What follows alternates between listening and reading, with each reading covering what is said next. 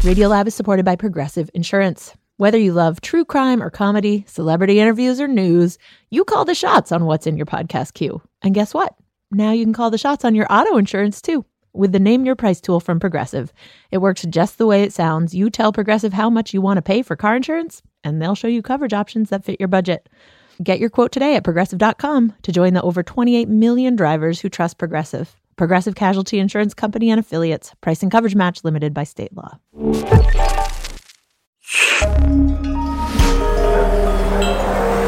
Listener supported. WNYC Studios. Oh, wait, you're listening. Okay. All right. Okay.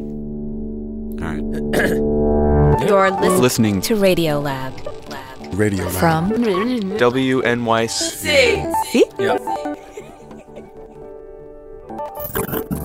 I'm Jad. I'm Robert. Um, are you guys ready to do this? Maybe we should just do this. This is Radio Lab. All right, but when your hosts come out, I need you to seriously clap like you've never seen two dudes with glasses talking to a microphone. Okay? So, like, just really, really give it up for your mostly human hosts, Jad Abumrad and Robert Krulwich. So, about a week ago, we gathered, I guess, roughly 100 people into a performance space which is in our building here at WNYC. It's called the Green Space. This is like Yeah. this is like a like a playground for us, so we can just try things. We decided to gather all these people into a room on a random Monday night. What else are you doing on a Monday, right? Because seven years previous, we had made a show called Talking to Machines, which was all about like what happens when you talk to a computer that's pretending to be human. Right. And the thing is, so much has happened since we made that show with the proliferation of bots on Twitter, Russian bots meddling in elections, the advances in AI. So much interesting stuff had happened that we thought it is time to update that show. And we needed to do it live, we thought, because we had a little plan in mind. We wanted to put unsuspecting people into a room for a kind of showdown between people and machines. But we, we want to set the scene a little bit and give you a, a, just a flavor of what we're really going to Just to start things off, we brought to our stage one of the guys who inspired that original show. Please welcome to the stage writer Brian Christian.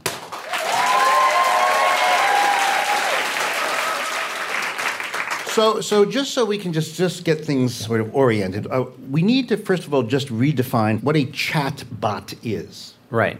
So a chatbot is a computer program uh, that exists to mimic and impersonate human beings. Like, when do I run into them? You go to a website to interact with some customer service. You might find yourself talking to a chatbot.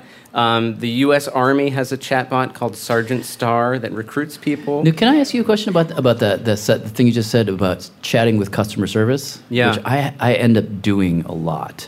Um, I'm sorry. we just, I, uh, you know, like it's in the middle of the night, you're trying to figure out some program and it's not working, and then suddenly there's like need to chat, and you click on that. What do you mean suddenly there's need to chat? Well, it's like you, you're, whatever. Okay. I assume many of you have had this experience. Uh, I've had very few of the experiences that he's had, so there's just the, that issue always. I'm always curious. It, it what it seems very human when you're having that that conversation with a, with a, a customer service chat bot. Is there a is there a place where it where is the line between human and robot? It seems that they're both present. Yeah, well, th- this is the question, right? So we're now sort of accustomed to having this uncanny feeling of not really knowing the difference. My mm-hmm. guess, for what it's worth, is that there's a system on the back end that's designed to sort of do triage, where the first few exchanges that are just like, hey, how can I help? What's going on? It seems like there's an issue with the such and such. Um, that is basically just a chatbot. And at a certain point, you kind of seamlessly transition and are handed off to a real person, but without any, you know, notification to you that this has happened. It's deliberately left opaque at what point that happens. Wow. This is literally everywhere. It is. I mean, and you can't get on social media and read some comment thread without someone accusing someone else of being a bot. Um, and you know, it seems uh, it seems maybe sort of trivial at some level, but we are now living through this political crisis of how do we kind of come to terms with the idea that we can, you know, weaponize this kind of speech and how do we as consumers of the news or as users of social media try to suss out whether the people we're interacting with are in fact who they say they are. And all this confusion about what's the machine and who's the human, it can get very interesting in the context of a famous thought experiment named for a great mathematician named Alan Turing. Brian told us about this. It's called the Turing test. Alan Turing, he makes this famous prediction back in 1950 that we'll eventually get to a point sometime around the beginning of this century where we'll stop being able to tell the difference. Well, what specifically was his sort of prophecy? His specific prophecy was that by the year 2000, uh, after five minutes of interacting by text message with a human on one hand and a chatbot on the other hand, uh, 30% of judges would fail to tell which was the human and which was the robot. Is 30 just like a soft 30 is just what Turing imagined, and he predicted that as a result of hitting this 30% threshold, we would reach a point, he writes, where one would speak of machines as being intelligent without expecting to be contradicted. Um, and this just existed as kind of a part of the, the philosophy of computer science until the early 1990s, when into the story steps Hugh Loebner, a rogue multimillionaire disco dance floor salesman. A what? a, a rogue millionaire plastic portable light up disco dance floor salesman. you mean like, like the Bee Gees kind of? sa- like Yeah. The, the lighting, the floor Yeah. that lights up? But portable. But portable. you can make a, you can be a rogue millionaire from that? There's apparently millions to be made if, if only if only you knew. Um, and um, Hugh Loebner, this eccentric millionaire, uh, decides that w- this was in um, about 1992 that the technology was starting to get to the point where it would be worth not just talking about the Turing test as this thought experiment, but actually convening a group of people in a room once a year to actually run the test. Now, a bit of background. During the Loebner competitions, the actual Loebner competitions, how it usually works is that you've got some participants. These are the people who have to decide what's going on. They sit at computers and they stare at the computer and they chat with someone on a screen. Now, they don't know if the someone they're chatting with is a person or a bot. Behind a curtain, you have that bot, the computer running the bot, and you also have some humans who the participants may or may not be chatting with. They've got to decide, right? Are they chatting with a person or a machine? Now, Brian, many, many years ago, actually participated in this competition. He was one of the humans behind the curtain that was chatting with the participants. And when we talked to him initially, many years ago, uh, for the Talking to Machine show, we went into all the strategies that the computer programmers were using that year to try and fool the participants. But the takeaway was that the year that he did it, the computers flopped. By and large, the participants were not fooled. They knew exactly when they were talking to a human and when they were talking to a machine. Now, that was a while ago. In the green space, we asked Brian, where do things stand now? Has it, like when we last talked to you, what, what when did we last? When was it? 2011? 2011. 2011. Ha- has it? Have we passed the 30% thresholds in the intervening eight years? So in 2014, there was a Turing test competition that was held at which the top computer program managed to fool 30% of the judges. Wow. And so, That's it, right? depending on how you want to interpret that result, the controversy arose in this particular year because the chatbot that won was claiming to be a 13 year old Ukrainian who was just beginning to get a grasp on the English language. Oh, so the machine was cheating. Right. Well, that's interesting. So it masked its computerness by in broken grammar. Yeah, exactly. Uh-huh. right. Or, it, or if it didn't appear to understand your question, you started to have this story you could play in your own mind of like, oh, well, maybe I didn't phrase that quite right or something. Has it been broke? Has the has it there been a second winner or a third winner or a fourth winner? Or? Um, to the best of my knowledge, we are still sort of flirting under that threshold. Well, since we haven't had any victories since 2014, we thought we might just do this right here. Just right here in this room, do our own little Turing test. Okay, unbeknownst to our audience, we had actually lined up a chatbot from a company called Pandora Bots that had almost passed the Turing test. It had fooled roughly, not quite, but almost 25% of the participants. We got the latest version of the bot, and Need one person, anyone in the room. Um, your your job will be. we decided to go run this some tests with the audience, starting with just one person. I can see one hand over there. I'm supposed to. Like, I'm not- I, I don't want to get the first hand. I just think. About uh, about this person over here on the left. Okay. So we brought up this uh, young woman on stage, put her at a computer, and we told her she would be chatting with two different entities. One would be this bot, Pandora bot, and the other would be me. But I was I went off stage and sat at a computer in the dark where no one could see. She was going to chat with both of us and not know who was who, who was machine and who was human. You won't know which. Do I get as ma- I get as many questions as I? well, I don't know. I know we're going to give you a time limit. You can't be here the whole evening. So after Jad left the stage and went back into that room, up on the screen came two different chat dialogue boxes. You'll see that we have two options. We've just labeled them for one reason by color. One is strawberry, the other is blueberry, or code red and code blue.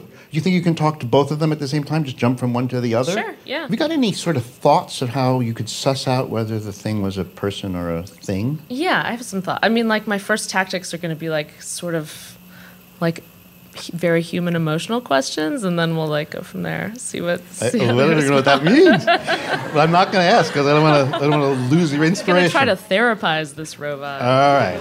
So when I say go, you'll just go, and I'll just narrate what you're doing. Okay. Okay. Okay. th- Three, two, one, begin. So she started to type, and first thing she did was she said hello to Strawberry. Okay. So you've gotten your first. Well, we've got a somewhat sexual response here. The machine has said, I like strawberries, and then you've returned with strawberries are delicious, and oh, now it's getting warmer over there. Blue is a warmer, as a cooler color. Maybe you'd like to go and We discuss? Aristotle with uh, the blueberries. Then she switched over and started to text the, the blue one, which is Blueberry. I have oh, there, oh, there is hi, blue, hi, Bluesy Bee. Okay, that's also a, a kind of a generous sort of opener. Yeah, see if this Hi, Bluesy guy has Bee. a nickname. Oh, yeah, okay. Let's see. And Blueberry wrote back. Hi there, I just realized I don't even know who I'm talking to.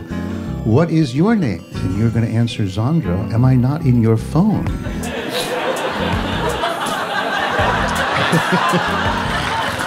and the, the blueberry has responded with a, a bit of shock. Back to Strawberry My mom's hair was red. Well, that's. and Blueberry. What's wrong, Boo? Nothing's wrong with me. Is there something wrong with And you? then back and forth and back and forth. Listen, Blueberry and I have a lot going on. But remember, one of these, she doesn't know which, is Jad. Right.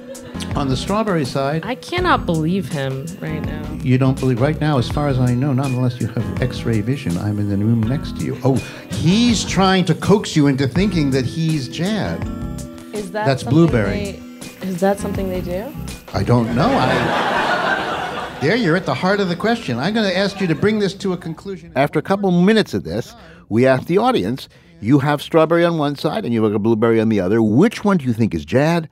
And which one do you think was the was the bot? How many of you think that Jad is blueberry? A few of you. Thirteen hands went up, something like that. How many of you think that Jad is strawberry? Almost everybody. Overwhelming. Wow.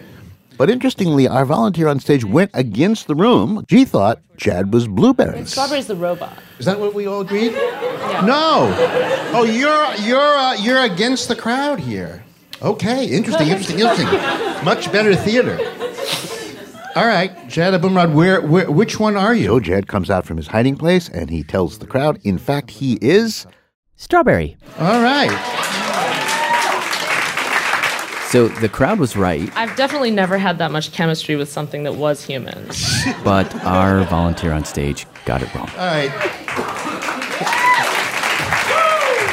We're, we're gonna wait, wait, before you leave. We're gonna give you a total. Now, it seemed that maybe we, we could uh, trust democracy a little bit more and believe that if the most of the people in the room went one way, that that's something that would be, you know, that would be important to find out. So we decided to do the entire thing over again for everybody in the room. Yes, so what we did was we handed out, I think, 17 different cell phone numbers evenly through the crowd. Yes, look at the number that is on your envelope. Only you. Roughly half of those numbers were texting to a machine, half were texting with a group of humans that were our staff. The crowd did not know which was which. Exactly. So here we go. Get ready, get set, and off you go. Okay, so the crowd of about 100 people or so had two minutes ish to text with the person or thing on the other end. And we're going to skip over this part because it was mostly quiet, people just looking down at their phones, concentrating mightily. But at the end, We asked everyone to vote. Were they texting with a person or a bot? And then we asked the ones who had been tricked, who turned out to have guessed wrong, please stand up. Okay, so we're now looking, I believe, now Simon, tell me right. We're now looking, the upright citizens in this room are the wrongites, Yes. and the seated people are the rightites. Correct. So that means that roughly, God, I think like 45% of the people were wrong, meaning we that just fif- passed we just passed the I think, I think that's it. We did it. It was a strange moment. We were all clapping at our own demise.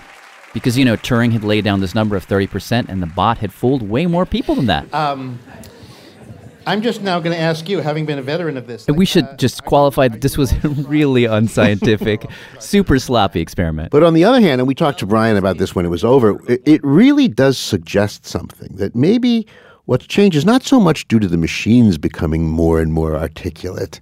It's more like us, the way we, you and I, talk to one another these days. We've gone from interacting in person to talking over the phone to emailing to texting. And now, I mean, for me, the great irony is that even to text, your phone is proactively suggesting turns of phrase that it thinks you might want to use. Hmm. And so, I mean, I, I, I assume many people in, in this room have had the experience of trying to text something and you try to say it in a, like a sort of a fun, fanciful way, or you try to make some pun, where you use a word that's not a real word, and your phone just sort of slaps slaps that down and just replaces it with something more normal. Which make it really hard to use words th- that aren't the normal words. And so you just stop using those words and you just use the words the computer can't even- likes. they make you use it, exactly. right? So in a, in a sense, what seems to be happening is that our human communication is becoming more machine-like. At at the moment, it seems like the Turing test is getting passed not because the machines have met us at our full potential, but because we are using ever more and more kind of degraded, sort of rote forms of communication with one another. It feels like a slow slide down a hill or something. Yes, down that hill towards the inevitability that we may one day be their pets. I don't. I don't like the way this is going. No matter who's in, who's doing it. But uh, in the next segment, we're gonna we're gonna flip things a little bit and ask, you know, could the coming age of machines actually make us humans more human? So humans should please stick around.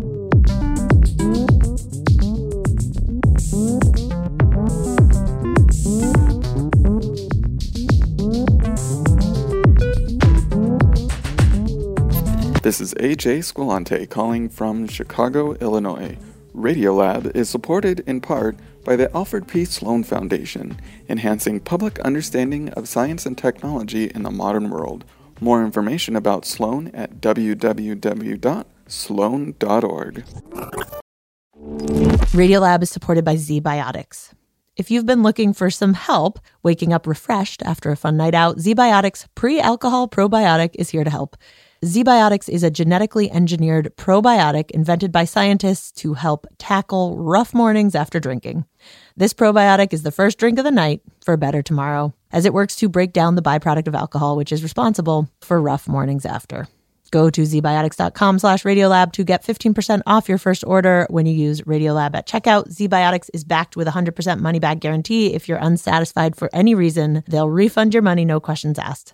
That's zbiotics.com slash radiolab and use the code radiolab at checkout for 15% off. Radiolab is supported by Babbel. Sometimes self-improvement can feel like a pretty overwhelming journey. So what if this year you just got a tiny bit better every day? When you're learning a new language with Babbel, that's exactly what you're doing. Babbel is a science-backed language learning app with quick 10-minute lessons that have been handcrafted by over 200 language experts to help you start speaking a new language in as little as 3 weeks. You can learn everything you need to have real-world conversations, café s'il vous plaît, from vocabulary words to culture and more. And if Babbel can help you start speaking a new language in just 3 weeks, imagine what you could do in a few months or a full year. Here is a special limited time deal for Radiolab listeners. Right now, get up to 60% off your Babbel subscription, but only for our listeners at babbel.com slash radiolab. Get up to 60% off at babbel.com slash radiolab, spelled B-A-B-B-E-L dot com slash radiolab. Rules and restrictions may apply. Hi, I'm Alexis Ohanian. You may know me as one of the co founders of Reddit, but more recently, a large part of my identity is being a father to my wonderful daughters. In my podcast, Business Dad, I hope to open the conversation about working parents a bit.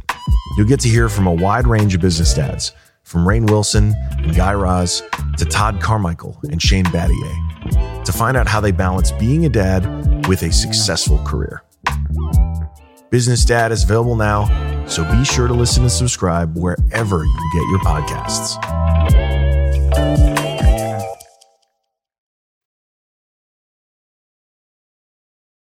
Okay, I'm Jad. I'm Robert. This is Radio Lab. We're back. In the last segment, we gathered a bunch of people in the performance space here at WNYC, and we conducted a unscientific version of the Turing test. And in our case, the bot won. It fooled more than 30% of the people in the room. Now, we should point out that the woman who headed up the design of the winning bot, her name is Lauren Kunze. She works for a company called Pandora Bots, and she was actually in the room right there, sitting in a chair. In the audience. Lauren, can you stand up? You mind Yeah, standing? Lauren, like that's Lauren.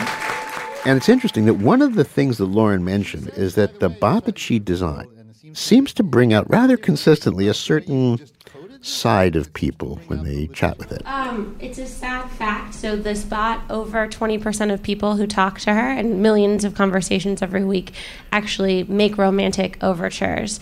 And that's pretty consistent across all of the bots on our platform. So there's something wrong with us, not the robot.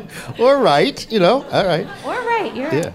Which brings up a, actually a different kind of question. Like, just for a second, let's forget whether we're being fooled into thinking a bot is actually a human.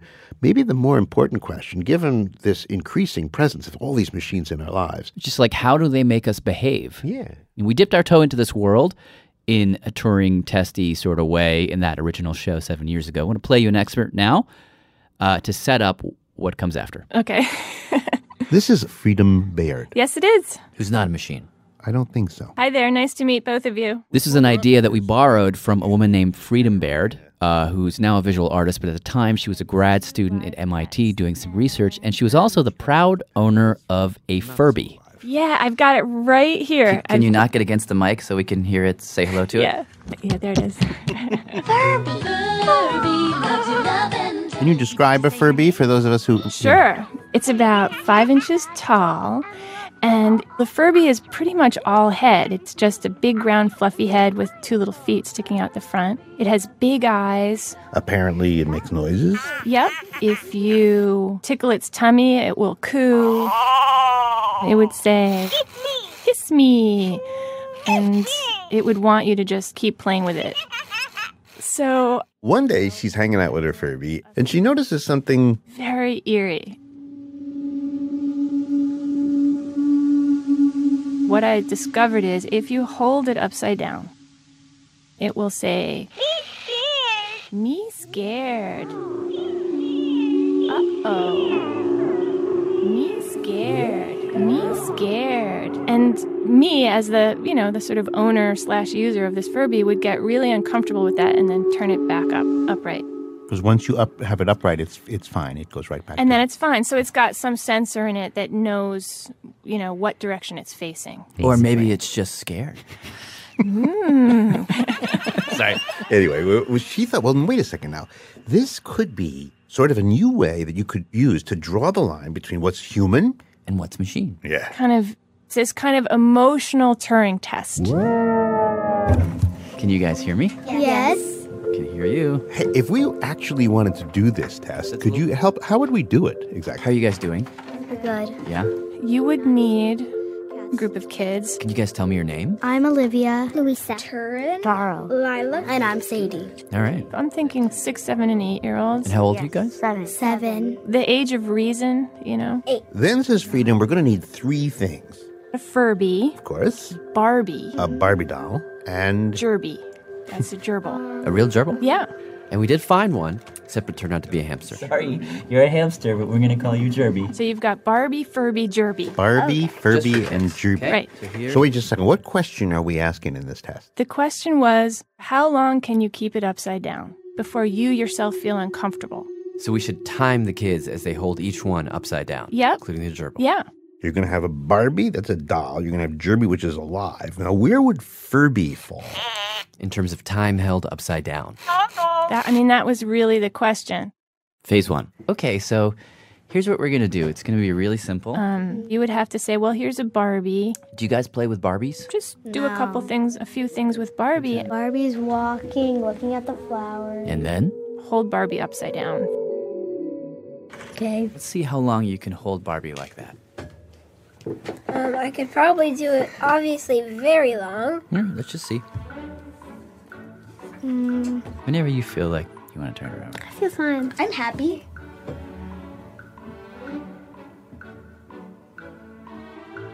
This went on forever, so let's just fast forward a bit. Okay, and Can I put my arms, my Yes, elbows down? yeah. So what we learn here in phase one is the not surprising fact that kids can hold Barbie dolls upside down. For like about five minutes. Yeah, it really was forever. Could have been longer, but their arms got tired. All right, so that was the first task. Time for phase two. Do the same thing with Jerby. So out with Barbie, in with Jerby. oh, he's so cute. Are we gonna have to hold them upside down? That's the test, yeah. so which one of you would like to? I'll try and be brave. Okay, ready? Oh God. You have to hold Jerby kind of firmly. There you go. There she goes. She's wiggling. Um, By the way, no rodents were harmed in this whole situation. squirmy. Yeah, she is pretty squirmy. I squirmy. don't think it wants to be upside down. Oh God. Don't do this. Oh my god! there you go. Okay. So, as you heard, uh, the kids turned Jerby over very fast. I just didn't want him to get hurt. On average, eight seconds. I was thinking, oh my God, I gotta put him down. I gotta put him down. And it was a tortured eight seconds. now, phase three. Right. So this is a Furby. Louisa, you take Furby in your hand. Oh. Now, can you turn Furby upside down and hold her still? Like that. Hold her still.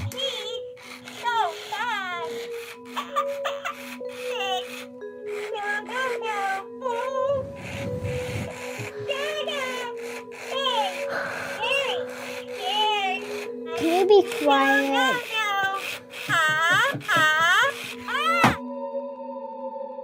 She just turned it over. Okay, that's Hmm. better. So, Gerbil was eight seconds, Barbie, five to infinity. Furby turned out to be, and Freedom predicted this. About a minute.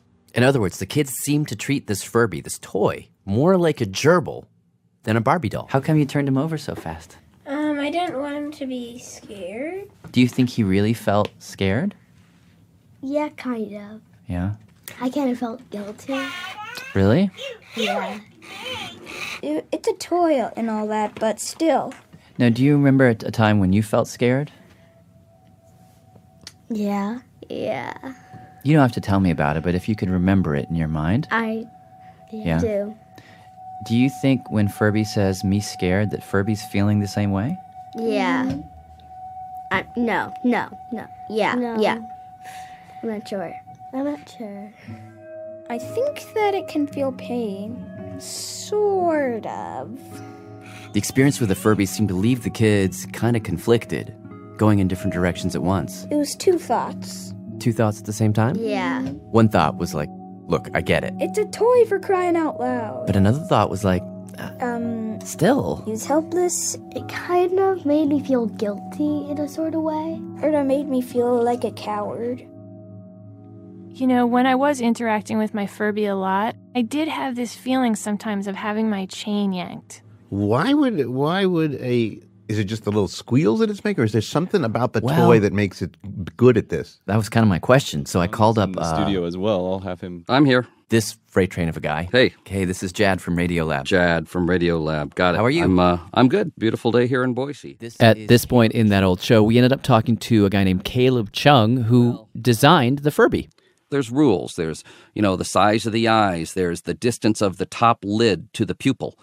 Right? Really? You don't want any of the top of the white of your eye showing. That's that's that's freaky surprise. So we talked to him for a long time about all the sort of tricks he used to program the Furby to prompt kids to think of it as a living thing. And he objected, interestingly, at one point to thinking of it as not exactly a living thing. How is that different than us? Wait a second, though. Are you really going to go all the way there? Absolutely. This is a toy with servo motors and things that move its eyelids and a Tell me- hundred uh, tell- words. So you're saying that life is a level of complexity. If I- something is alive, it's just more complex. I think I'm saying that life is driven by the need to be alive and by these base primal animal feelings like pain and I can- suffering. I can code that. I can code that. What do you mean you can code that? Anyone who, who writes software, and they do, can say, okay, I need to stay alive. Therefore, I'm going to come up with ways to stay alive. I'm going to do it in a way that's very human, and I'm going to do it. We, we can mimic these things. But I'm if a saying Furby that is miming the feeling of fear, it's not the same thing as being scared. It's not feeling scared. it is. How is it? It is. And then it's again a very simplistic. we got into a rather long back and forth. Would you say a cockroach is alive? Would you Yes, say, but when I, mean, kill a cockroach, I know we that, it's feeling alive. about like what is the exact definition of life? Where is that line between people and machines? But when we came back to Freedom, who had- had gotten us started on this, It's a thin interaction. she says what really stuck with her is that that little toy, as simple as it is, can have such a profound effect on a human being. One thing that was really fascinating to me was um, my husband and I gave a Furby as a gift to his grandmother who had Alzheimer's. And she loved it. Every day for her was kind of new and somewhat disorienting, but she had this cute little toy that said, Kiss me, I love you. And she thought it was the most delightful thing. And its little beak was covered with lipstick because she would pick it up and kiss it every day. And she didn't actually have a long term relationship with it. For her, it was always a short term interaction. So the thi- what I'm describing as a kind of thinness for her was was just right because that's what she was capable of.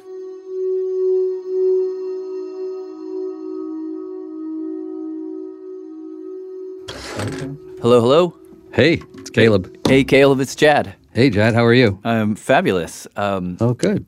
Feels like only yesterday we were talking about Yeah. the sentience of the Furby. Yeah. Yes. Isn't that weird? Yeah. That's so bizarre. What it was like five years ago or So we brought Caleb back into the studio because in the years since we spoke with him, he's worked on a lot of these animatronic toys, including a famous one called the Pleo. And in the process, he's been thinking a lot about how these toys can push our buttons as humans. And how, as a toy maker, that means he's got to be really thoughtful about how he uses that. You know, we're doing a baby doll right now. We've done one, and we're, and the baby doll, an animatronic baby doll, is is probably the hardest thing to do, because you know you do one thing wrong, it's Chucky. if they blink too slow, if their eyes are too wide, and also you're giving it to the most vulnerable of our species, which is our young, who are, you know, practicing being nurturing moms for their kids. So let's say the baby just falls asleep, right? Uh, we're trying to write in this kind of code, and uh, and um, you know it's got like tilt sensors and stuff. So you've just you know give the baby a bottle and you put it down to take a nap. You put them down, you're quiet, and so what I want to do as the baby falls asleep, it goes into a deeper sleep. But if you bump it right after it lays down, then it wakes back up. Uh, we're trying to write in this kind of code because that seems like a nice way to reinforce best practices for a mommy, right? So I know my responsibility uh, in this. In large part, he says, because he hasn't always gotten it right. Here, here's, an, here's a great example. His name is Pleo. Pleo, that's him. I don't know if you've ever seen the Pleo Dino we did. He is a robot with artificial intelligence. Pleo was a robotic dinosaur, pretty small, about a foot from nose to tail. Looked a lot like the dinosaur Littlefoot from the movie Land Before Time. Very cute. It was very lifelike, and we went hog wild in, in, in putting real emotions in it and reactions to fear and everything, right? And it is quite a step forward in terms of how lifelike it is. It makes the Furby look like child's play. It's got uh, two microphones built in, uh, cameras to track and recognize your face. It can feel the beat of a song, and then with dozens of motors in it, it can then dance along to that song. In total, there are 40 sensors in this toy. Bump into things. In it, so it, it follows you around, He needs lots of love and affection. wanting you to pet it. Oh, tired, huh? Okay. As you're petting it, it will fall asleep. Go to sleep. It is undeniably adorable. And Caleb says his intent from the beginning was very simple to create a toy that would encourage you to show love and caring. Um, you know, our belief is that that humans need to feel empathy towards things in order to be more human, and we think we can uh, help that out by having little creatures that you can love. Now, these That was uh, Caleb demonstrating the Pleo at a TED Talk. Now, what's interesting is that in keeping with this idea of wanting to encourage empathy, he programmed in some behaviors into the Pleo that he hoped would nudge people in the right direction. For example, Pleo will let you know if you do something that it doesn't like. So if you actually moved his leg when his motor wasn't moving, it'd go pop, pop, pop. And uh, he would interpret that as pain or abuse. And he would limp around and he would cry and then he'd tremble and then he would take a while before he warmed up to you again. And so what happened is we launched this thing and there was a website called Dvice. This is sort of a tech product review website. They got a hold of a Pleo and they put up a video. What you see in the video is Pleo on a table being beaten. Huh? Bad Pleo. Get on. He's not doing anything. You don't see who's doing it exactly. You just see hands coming in from out of the frame and knocking him over again and again. Didn't like it? You see the toy's legs in the air struggling to right itself, sort of like a turtle that's trying to get off its back. And it started crying.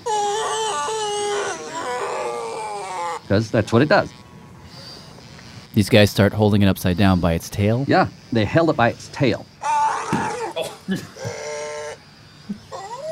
They smash its head into the table a few times.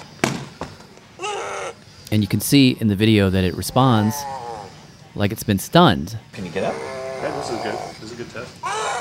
like stumbling around. No. No. At one point, they even start strangling it. It actually starts to choke. Doesn't like it. Finally, they pick it up by its tail one more time. held it by its tail and hit it. And it was crying and then started screaming and they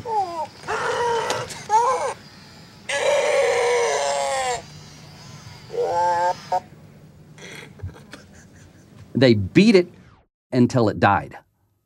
Right? Whoa. Until it just did not work anymore.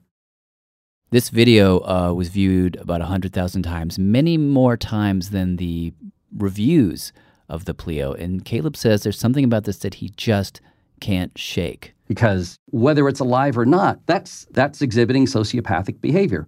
He's not sure what brought out that sociopathic behavior, whether there was some design in the toy, whether offering people the chance to see a toy in pain in this way somehow brought out curiosity, like a kind of cruel curiosity. He's just not sure.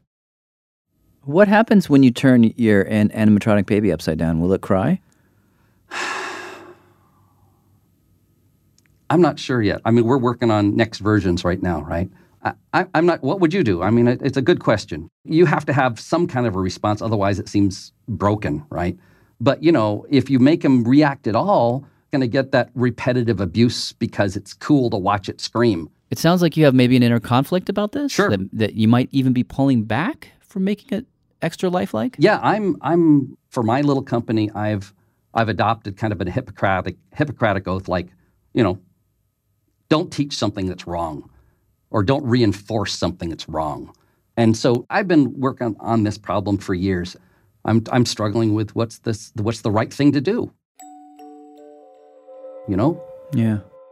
since you have the power, since you have the ability to turn on and off chemicals at some level in, in another human, right? It's what which ones do you choose?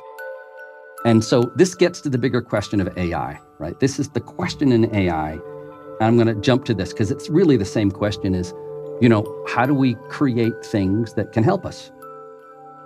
You know, I'm dealing with that on a, on a microscopic scale, but this is the question. And so the first thing that I would try to teach our new AI, if I had the ability, is try to understand the concept of empathy. We need to introduce the idea of empathy, both in an AI and us for these things. That's where we're at.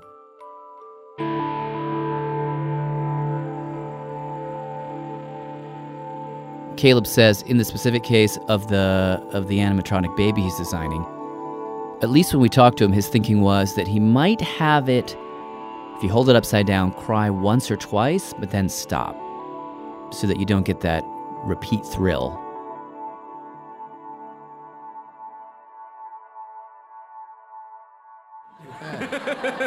Yeah. Anyway, um, I, I, I was yeah. wondering whether whether Back in the green space with Brian Christian and back on the subject of chatbots, we found ourselves asking the very question that Caleb has. whether is it possible that in this is getting kind of grim that maybe uh, that in some in some ways chatbots are good for humans. Yeah, I mean, is there any situation where you can throw in a couple of bots and things get better? Like, can chatbots actually be helpful for us? And if so, how? Yeah, there have been some academic studies on trying to use chatbots for these humane, benevolent ends uh, that I think paint this interesting other narrative. And so, for example, um, researchers have tried injecting chatbots into Twitter conversations that use hate speech. Um, and this bot will just show up and be like, hey, that's not cool. Um, um, I hope and it says it just like that. it's not cool, man. you know, it'll say something like, "There's there's real people behind the keyboard, and you're really hurting someone's feelings when you talk that way." Um, and you know, it's sort of preliminary work, but there are some studies that appear to suggest, you know, this sharp decline in that user's use of hate speech as I mean, just of because of one little, oh, I don't think you should say that in print, like that's that's enough, or do you have to say you have to say I have fifty trillion followers or something like that? Well, yeah, it, it actually does depend. So this is interesting. It does depend on the follower count of the bot that makes the intervention. So if you perceive this bot to be well, it also requires that you think they're a person. So this is this is sort of flirting with the, with dark magic a little bit. Um, but if you perceive them to be uh, higher status on the platform than yourself, then you will tend to sheepishly fall in line. But if the bot has fewer followers than the user it's trying to correct, that will just instigate the the bully to bully them now in addition. Mm. Wow. Um, so yeah, human nature. Cuts both ways, huh? Yeah. It's, Well, but we've run into like you want to tell what we've run into this very cool thing, and then we're going to finish. But this is like the this is the All right, so uh, we want to tell you one more story because as we were thinking about all this uh, and trying to find a more optimistic place to land, we bumped into a story uh, from this guy. Who are you? let's start there. Maybe let's go 'Cause one you step just back. wandered in, we weren't quite expecting you. so I'm I'm uh, Josh Rothman. I'm a writer for the New Yorker. We brought him into the studio a couple weeks back. Well, let's so why don't we begin by this um, story of yours largely takes place in a laboratory in Barcelona. Yeah, it's a lab. It's in Barcelona. And it's run by a couple, Mel Slater and Mavi Sanchez Vives. Mavi Sanchez Vives. I'm a neuroscientist. And they have these two VR labs together. VR as in virtual reality. And Josh, uh, a little while back, took a trip to Barcelona to experience some of the simulations that Mavi and Mel put people in. He went uh, to, to their campus, showed up at their lab. You feel sort of like you're going to a black box theater. Oh. It's sort of like a lot of big rooms, um, all covered in black with curtains. There's a lot of dark spaces. And the researchers then explain that what's going to happen is he's going to put on a headset, this sort of big helmet. They go, they put on the head mounted display, and eventually it turns on. The visuals start to fade in. And this room appears. you're standing in a sort of um, generic room. The graphics look straight out of like a Windows 95 computer game. It's like the loading screen of the VR. And then that dissolves. Then it's replaced with the simulation. And when the simulation started, I was standing in front of a mirror. A digital mirror in this digital world, reflecting back at him his digital self, his avatar. So basically, you move and your virtual body moves with you. And I could see uh, in the mirror a reflection of myself, but the person who's who who the self that I saw reflected, uh, she had a body. She was a woman. She. Yeah. So I think when people think of virtual reality, they often imagine wanting to have like realistic experiences in VR. But that's not what Mel and Mavi do. They are interested in VR precisely because it lets you experience things that you could never experience in your real body in the real world. You can have a body that can be completely transformed and can move and can change color and can change shape. So it can give you a, a very, very unique tool to explore. You know, in their work, they'll often, in, in these VR worlds, turn men into women, as they did for Josh for his first time out. They will um, often take a tall person and then make them a short person in the VR so that they can experience the world as a short person might, where they have to kind of crane their neck up a bunch. They'll change the color of your skin in VR and run you through scenarios where you are having to experience the world as another race. And uh, what's remarkable is in all of these manipulations, um, apparently you adjust to the new body very quickly. They've done physiological tests to measure this, that it takes almost no time at all to feel as if this alien body is actually yours. They call this the illusion of presence. You know, we, we think of our body as a very stable entity. However, by running experiments in virtual reality, you see that actually uh, in, in one minute of stimulation, our brain accepts a different body, even if this body is quite different from your own. And this flexibility that our brains seem to have can lead to some very surreal situations. This is really the story that brought us to Josh. He told us about another VR adventure where, again, he put on the headset, this world faded up. And I was sitting in a chair in front of a desk in a really cool looking modernist house. Wooden floors, and then there is some uh, glass walls. And through the glass walls, I could see fields with wildflowers. Green grass outside. Again, he noticed a mirror, and this time the reflection in the mirror was of him. It was a realistic looking avatar of him. And after checking out his digital self for a while, he turned his head back to the room and realized that across the room there was another desk. Um, and behind this other desk, there was Freud was sitting there. Who? Freud. Sigmund Freud? Sigmund Freud, the psychoanalyst. So uh, a, a middle-aged man with a big brown beard? He had a beard. He had glasses, and um, he was just sitting there with his hands folded in his lap. So Josh is sort of taking this all in. He's looking at Freud. Freud's looking back at him. And then Okay, okay. Now, now I he hears the voice of a researcher in his ear coming through his VR helmet. tell Freud about your your problems. Any problem. She explained what you're going to do is you're going to explain a problem that you're having, a personal problem that you're having to Freud, um, something that's bothering you in your life. And she said, take a minute, think about what you'd like to discuss. Did something immediately uh, jump to mind? Yeah, so you know, my uh, my mom had a stroke a few years ago, and she's in a nursing home, and I'm her guardian. So she's young; she's 65, um, but because of this stroke, she like needs 24 hour care, and she can't talk. She doesn't have any words anymore. So it's a very tough thing for me.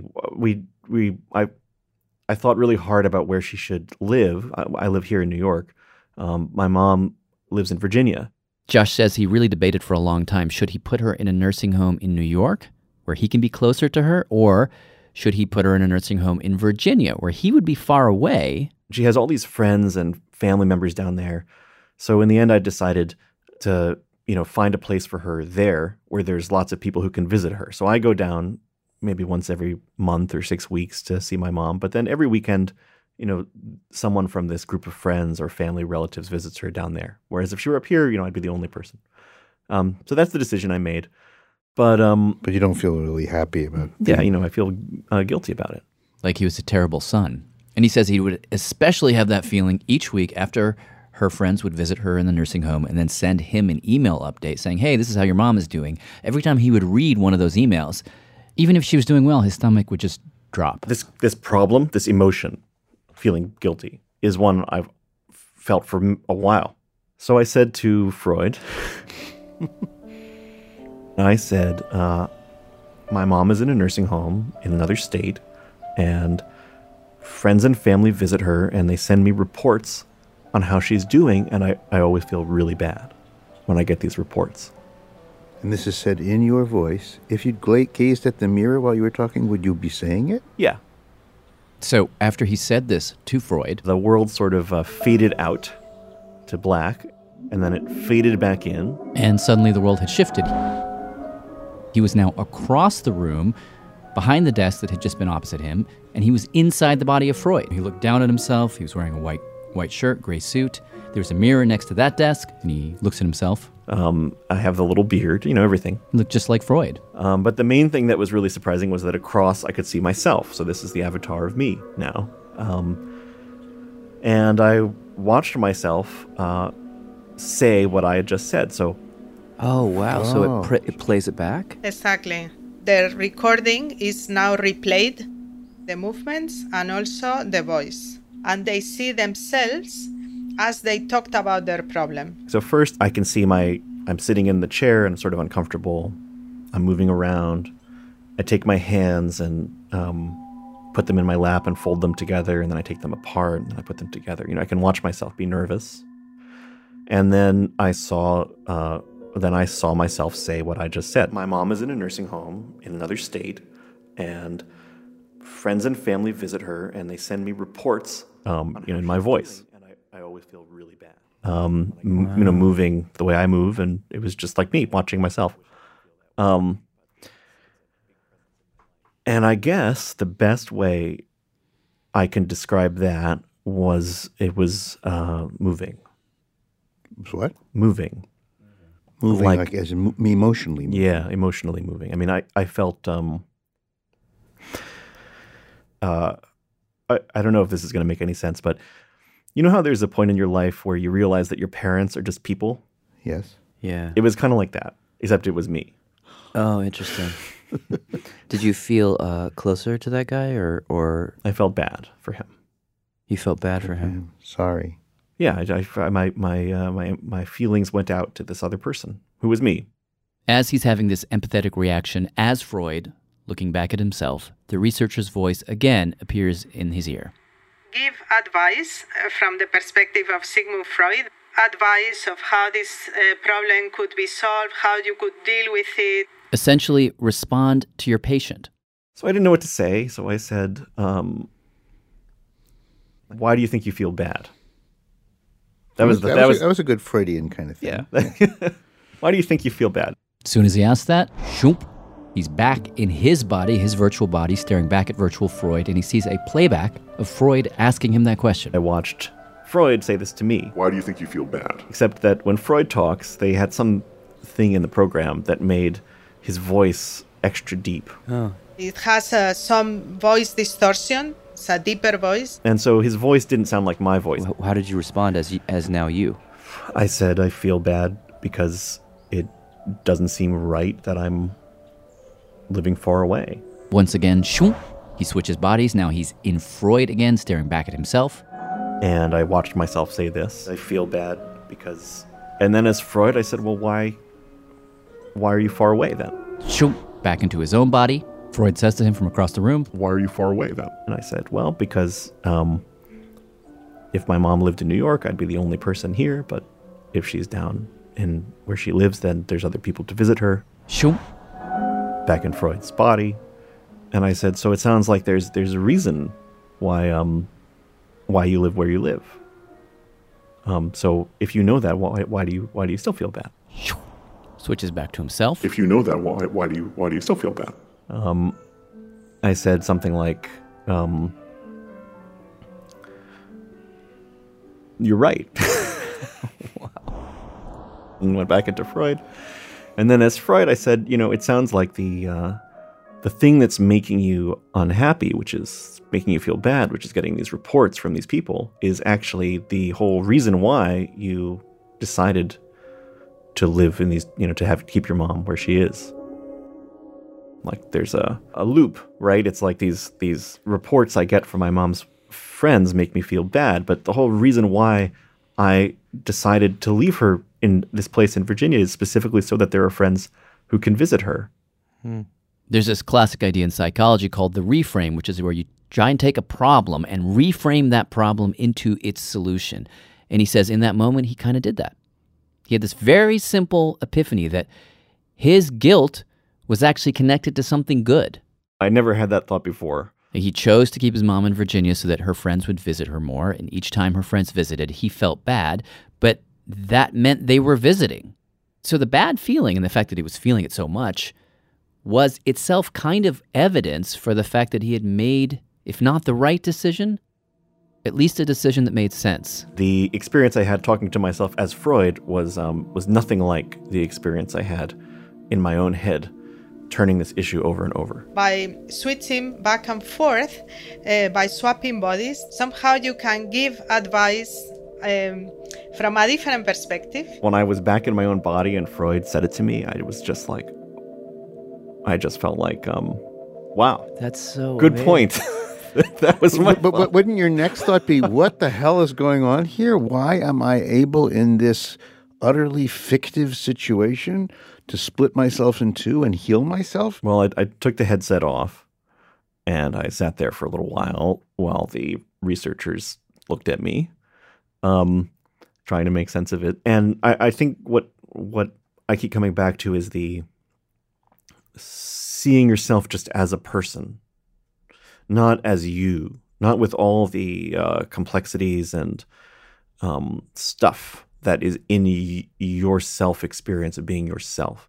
And this might be the real key thing. Like when you are in your body, which you pretty much always are, you have all of these thoughts and feelings which are attached to that body. It's sort of like when you go home for Thanksgiving and you walk into your parents' kitchen and suddenly you just kind of feel like you're a teenager again. Like all those same thought patterns from your youth kind of kick back into gear because the context of that kitchen is powerful. And you, your body, is that writ large. But if you can jump out of it and go into a new one, suddenly all those constraints and all that context is gone. When I'm embodied as Freud, not only do I look different and think this is my body, but I feel different and I have different types of thoughts and I see um, people differently. And Josh says what he saw when he was Freud looking back at himself was just a guy who needed help. When someone comes to you and asks for help, your feelings are not complicated. They're just tenderness, kindness. I, I, my, your instinct is to help them. And he says he was able to bring that very simple way of being back to himself. Did it did it make a difference? Did you walk out of that with, with a different feeling about yourself? It did. I, I think um, I've had a feeling of. I think it revised my feeling about who I was a little. I think it made me feel a little more. Um, I, I don't even have a word for it. Just a little more human.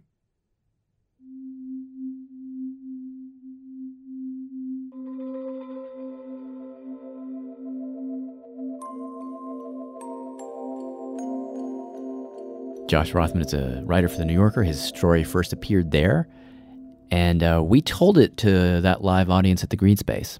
Hmm. So, Brian, this is you, you get the last word. I, I um.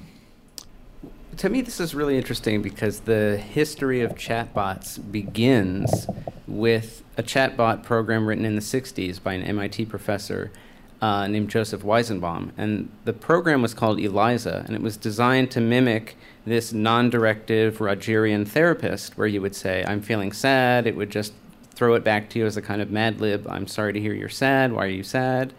Um, and Weizenbaum was famously horrified when he walked in on his secretary just like spilling her life's innermost thoughts and feelings to this program that she had seen him write. You know, so there's no there's no mystery there. But he came away from that experience feeling appalled at the degree to which people will sort of project um, human intention onto just technology. And his reaction was to pull the plug on his own research project. And for the rest of his life, he became one of the leading critics against chatbot technology and against AI in general. Um, and I think it's really powerful to juxtapose that against the story that you've just shared which tells us that there's there's more there's more to the picture than that. That there are ways to use this technology in a way that doesn't sort of distance us, but in a way that sort of enables us to be more fully human. Um, and I, I think that's a wonderful way to think about it. Well, why don't we just leave it there, uh, pleasantly? We have some thanks to give, but we have particular particular thanks to give to the person who made this whole cybersphere around us possible. That's Lauren Kunze. Lauren, like that's Lauren. Thank you to uh, Pandorabots, which is a platform that powers uh, conversational AI software for hundreds of thousands of global brands and developers. Learn more about their enterprise offering and services at pandorabots.com. Thanks also to Chance Bone for designing the Robert or Robot artwork for tonight. And of course, to Brian Christian for coming here to talk with us yes, tonight. Thank you. And to you. Okay. Okay. Thank, Thank you, you all. guys so much.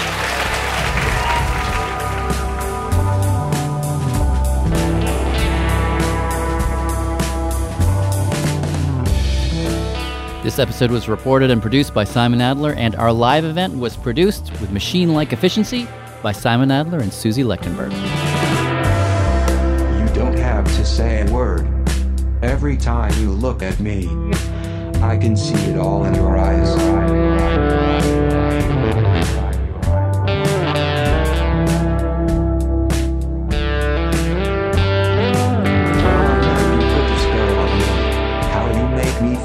You all the time. I can almost hear your voice.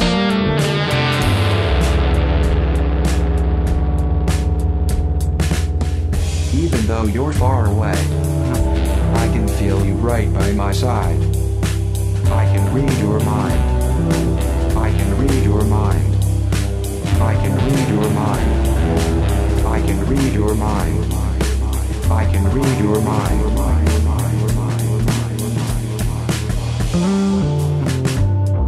By the way, thanks to Dylan Keefe, Alex Overington, and Dylan Green for original music. When you hold me now, I can see the truth.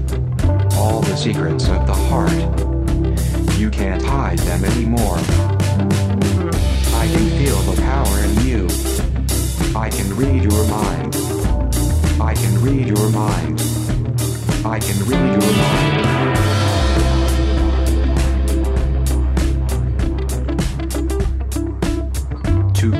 Love alive, you must be willing to believe in love that will last.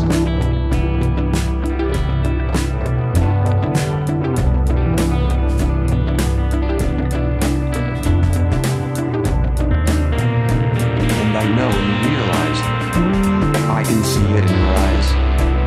Now our love will never die. I can read your mind, your mind, your mind, your mind, your mind, your mind.